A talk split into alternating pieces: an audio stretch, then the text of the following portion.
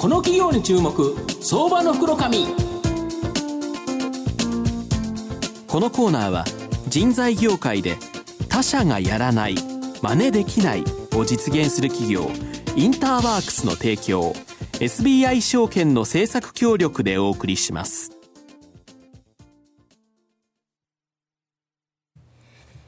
ここからは相場の福の神、SBI 証券投資調査部シニアマーケットアナリスト藤本信之さんとともにお送りします。毎度相場の福の神こと藤本でございます。あの月曜日ってプロ野球あんまないんで、はいでね、火曜日あんまりこのネタしないんですけど、ね、昨日久しぶりになんとか勝てまして、あそうですね。まあ高山岩沢でですね、はい、来年こそ頑張ってほしいなと思いますが、すね、えー、今日はですね、えー、証券コード、えー、6032東証一部上場インターワークス代表取締役社長の雨宮レオナさんにお越しいただいてます。雨宮さん、よろしくお願いします。よろしくお願いします。よろしくお願いいたします。はい。このインターワークスさんは、まあ、この番組のスポンサーでもあるという形なんですけど、はい、東証一部上場で、今株価1075円ということで、売買単位100株ですから、まあ、11万弱で買えるという銘柄なんですが、はい、まあ、日新橋に本社、まあ、ここのスタジオからすぐ近くにありまして、ねはい、まあ、一人でも多くの求職者に仕事を提供すること、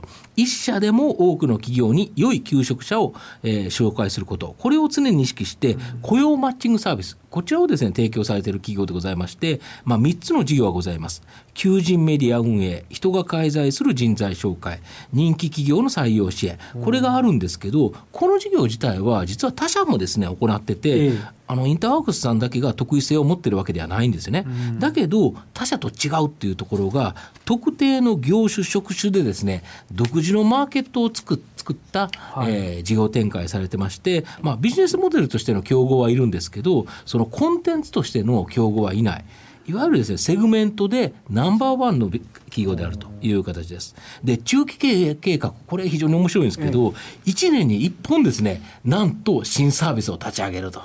いうふうに書かれてまして、で、社長、あの、前期に立ち上げた新サービス3本あるんですけど、どのサービスがですね、この、えー、下半期ですね、注目されそうですかね？はい、ありがとうございます。はい前期そうですねあの、うん、仕事間っていうサービスと、うんうん、あのポケジョブっていうサービスとあの、メーカーズっていうサービスを立ち上げまして、はい、えー、まあ、どれが一番期待できるかでいうと当然あの出した商品は全て期待いただきたいんですけども、はいはいはい。その中でもやっぱその短期的にやっぱりその業績貢献とかですね、サービスとしてまあ認知が広がる可能性があるのは今転職メーカーズっていうサイトかなというふうに思っています。その理由ってすごくシンプルで、うん、我々あの工場ワークスを中心にですね、はい、セグメントメディアって言って、まあ、ビジネスモデルはウェブメディアどこでもありますけども、はい。はいそのコンテその領域では一番その利用者をこう募ることができるサービスを作っていくという我々のコンセプトなので、このコンセプトに一番こう、まあ、近いものがメーカーズで、メーカーズっていうのが一番あの今まで我々の capability とかノウハウを生かしながら展開しやすい商品なので、意外と足元の立ち上がりも順調だっていうところが、まあ、今回あの、まあ、皆さんにご注目いただきたい商品かなというふうに思ってます転職メーカーズですね、えー、そうですそうです。でこの工場ワークスはすでにですね工場勤務の求人においてですねナンバーワンサービスなんですけどこの違いというのをですねその工場ワークスと転職メーカーズの違い、はい、ちょっと教えていただきたいんですが。はい。えー、まずあの工場ワークスはもう言わずとしてたまあ工場で勤務される方のためのサイトでございまして、はい、えー、製造転職メーカーズの方は製造業界っていうくくりの中でお仕事をされる、まあ、正社員でお仕事をされる、うえー、方々のための、えー、サイトでございます。まあ、この3なです。なるほど、はい。なるほど。で、えー、工場ワークスはいわゆる派遣会社さんが割と多いということですよね。で、ねはい、えー、実際にそのメーカー直接に正社員で働きたいという人が、この転職メーカーおっしゃる通りです。だからあの同じ工場で働くにしてもその働き方の違いで2つ分かれてる、はい、ということですよね。はい、でやっぱりこれユーザーはやっぱりニーズがそれぞれあるということですよね。そうですね。あのまあ派遣の働き方っても当然ニーズもありますし、うん、まあ、直接雇用で何か自分で、うん、製造業界に携わりたいという方々も、正社員で働きたいという方もいらっしゃるので、そのニーズっていうのはそのサイトを分けてもですね、なお一層やっぱ強いということは分かってますし確認ができている。というところでございます、はい、でこの転職メーカーズのデータを見ていますとですね、えー、急激に掲載者数を伸ばされていると思うんですけど、はい、まあ、この展開の仕方はですね御社が得意としているワークスサービスの展開方法かと思うんですがいかがですかね？はい。あのまさにあの工場ワークスも他のサービスも同じなんですけども、うんうんこれあのメーカーズ自体2016年の2月に立ち上げてまして、うん、えー、もうすでに今期の第一四半期の累計実績社数でいうと312社まで来てますんで、工場ワークスの社数の立ち上がり方比べても、うん、もう急速にまあ社数の立ち上がりが、うん、かったっていうのもあるんですけど、これ我々の立ち上げ方です。あの社数を伸ばしていくということ。で、二つ目が、まああのまあ、なんとかワークスじゃないですけど、なんかそのセグメントサイトを作ってこう展開するので、ある意味非常にやっぱりユーザーから言って分かりやすい。先ほどあの藤本さんおっしゃっていただいたように、派遣という働き方で働きたい人は工場ワークス、正社員製造業で働きたかったらメーカーズ、でこれ分かりやすいので非常に使っていただきやすいので、リピートユーザーがすごく多いんですよね。っていうことと、あと実はですねこれ営業、もう今すでに累積312社立ち上がってますけど、営業社員たったの3名でやってます。あの非常に効率的に我々営業営業するというのは。あの一つの戦い方でございます。なるほど。これがうまくいってるかなと。なるほど。僕も転職メーカーズのサイト見させていただいたんですけど、いわゆるですね、イメージでいうとあの下町ロケットの佃製作所のようなですね、本当に技術力のサービス力がある会社、しかも例えば給与とか場所とかですね、そういうことだけじゃなくて、その会社がどの分野でい。かにすごいかが書かれてるんですよね。だからその転職される人が、あこんな会社で、まあ、ニッチなんだけどこんなトップシェア世界でここしか作れないようなものを作ってる会社の、やっぱりそこで働きたいなと。だからやっぱりこの転職される方多いっていう形になるんですかね。そうですね。うん、あのまずもうおっしゃる通りで、まあ、他社さんのサイトでも、まあ、要はその職種として載せられるんですけども、多分ね、粒度は違くて、まあ、他社さんの大手のサイトなんかでいうと、希望条件も、年収とか、勤務エリアとか、会社の規模とかでこうマッチングするんですけど、まさにメーカーズの場合って、その会社が何をやってる、何が特異性があるっていうところをフォーカスしてるので、その情報に、あのやっぱりその探したいと思ってるユーザーがついてくるので、うんうん、意外とですねここメーカーズで転職される方、多分離職率で低いと思うんですよ、うんうんうん、希望条件だけで給与だけで転職するわけじゃないので、うん、やりたい仕事を探しに行ってマッチングするので、うんうん、あのやっぱり離職率もその方が低いんじゃないかなと思うんですけど、まあ、利便性は高い、ねはい、これはね、はい今お話ありましたけど、営業の方が3名でこのやれているその仕組みっていうのはどういうものなんですか、あのまあ、結局工場ワークスもそうなんですけど、まあ、工場ワークスとメーカーズで、まあ、ある意味近しきお客様、うん、派遣会社さんとメーカーさんという違いはあるんですけど、うん、まあ、近しきお客様で工場ワークスの,、あのの商品を持ってるのは認識されているので。より一層その、まあ、製造業のメーカーさん向けの商品をこう越長立て作りましたっていうことをご案内すると、あじゃあ乗っかるよと。うん、意外とインバウンドの営業が多いんですよね、だからまあ、アウトバウンドで出向いてってっていうよりもご案内をさせていただいて、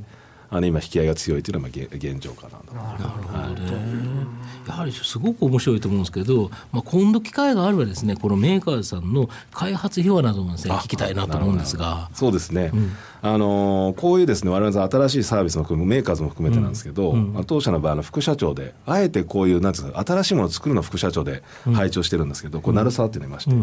まあ、奈良さん。がこうメーカーズを含めた新規事業開発監修役になっているので、うん、まあ、次回機会があればですねぜひあの本人に出てもらいたいなと思ってますけど。なるほど、はい、彼にも話しておきますんで。わかりました。ぜひよろしくお願いします、はい、で最後になるんですけど、はい、まあ、御社の今後の成長を引っ張るものこちらをまた教えていただいてはい、あのー、もうこれもぶれずにですね我々他社ができないことをやっていくという我々戦略なので、うんうん、ニッチ領域のサービスの集合体がインターワークスですと。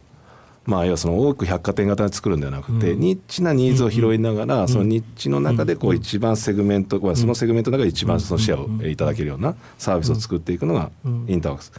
だからあとはですね需給ギャップのある領域、まあ、どっちか有効給与倍率で全体論で語られますけど、比較的人が集まりづらい。でも求人がある、まあ、そういうマーケットセグメントに我々はサービスを作っていた、いきながら、あのニーズを拾っていければなというふうに思ってます。この辺はブレずにいこうかなと思ってます。はい、やはり有効求人倍率が高くて、はい、まあ、需給ギャップがあって、はい、しかも大手企業が参入しない領域に参入されると。いうことでいうと、はい、まあ、第一クォーターは非常にですねあの業績好調だったと思うんですけど、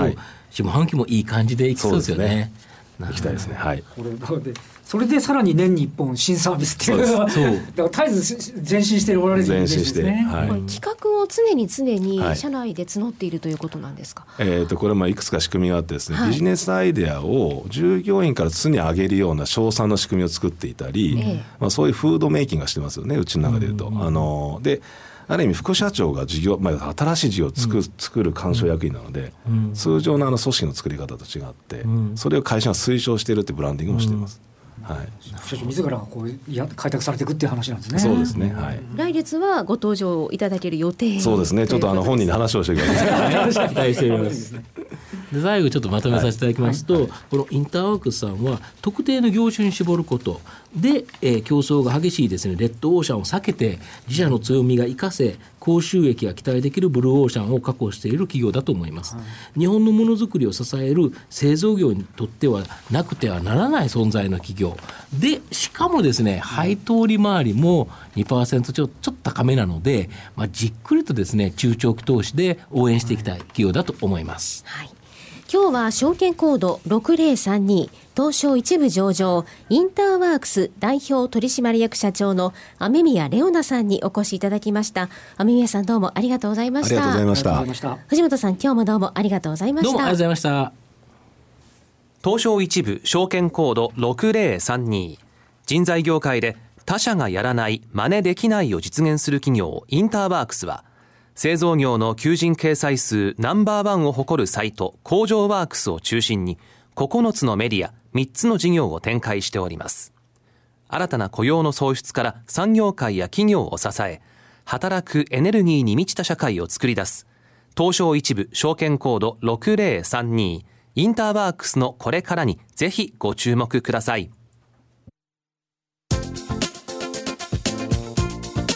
この企業に注目相場の福の神このコーナーは人材業界で他社がやらない真似できないを実現する企業インターワークスの提供 SBI 証券の政策協力でお送りしました。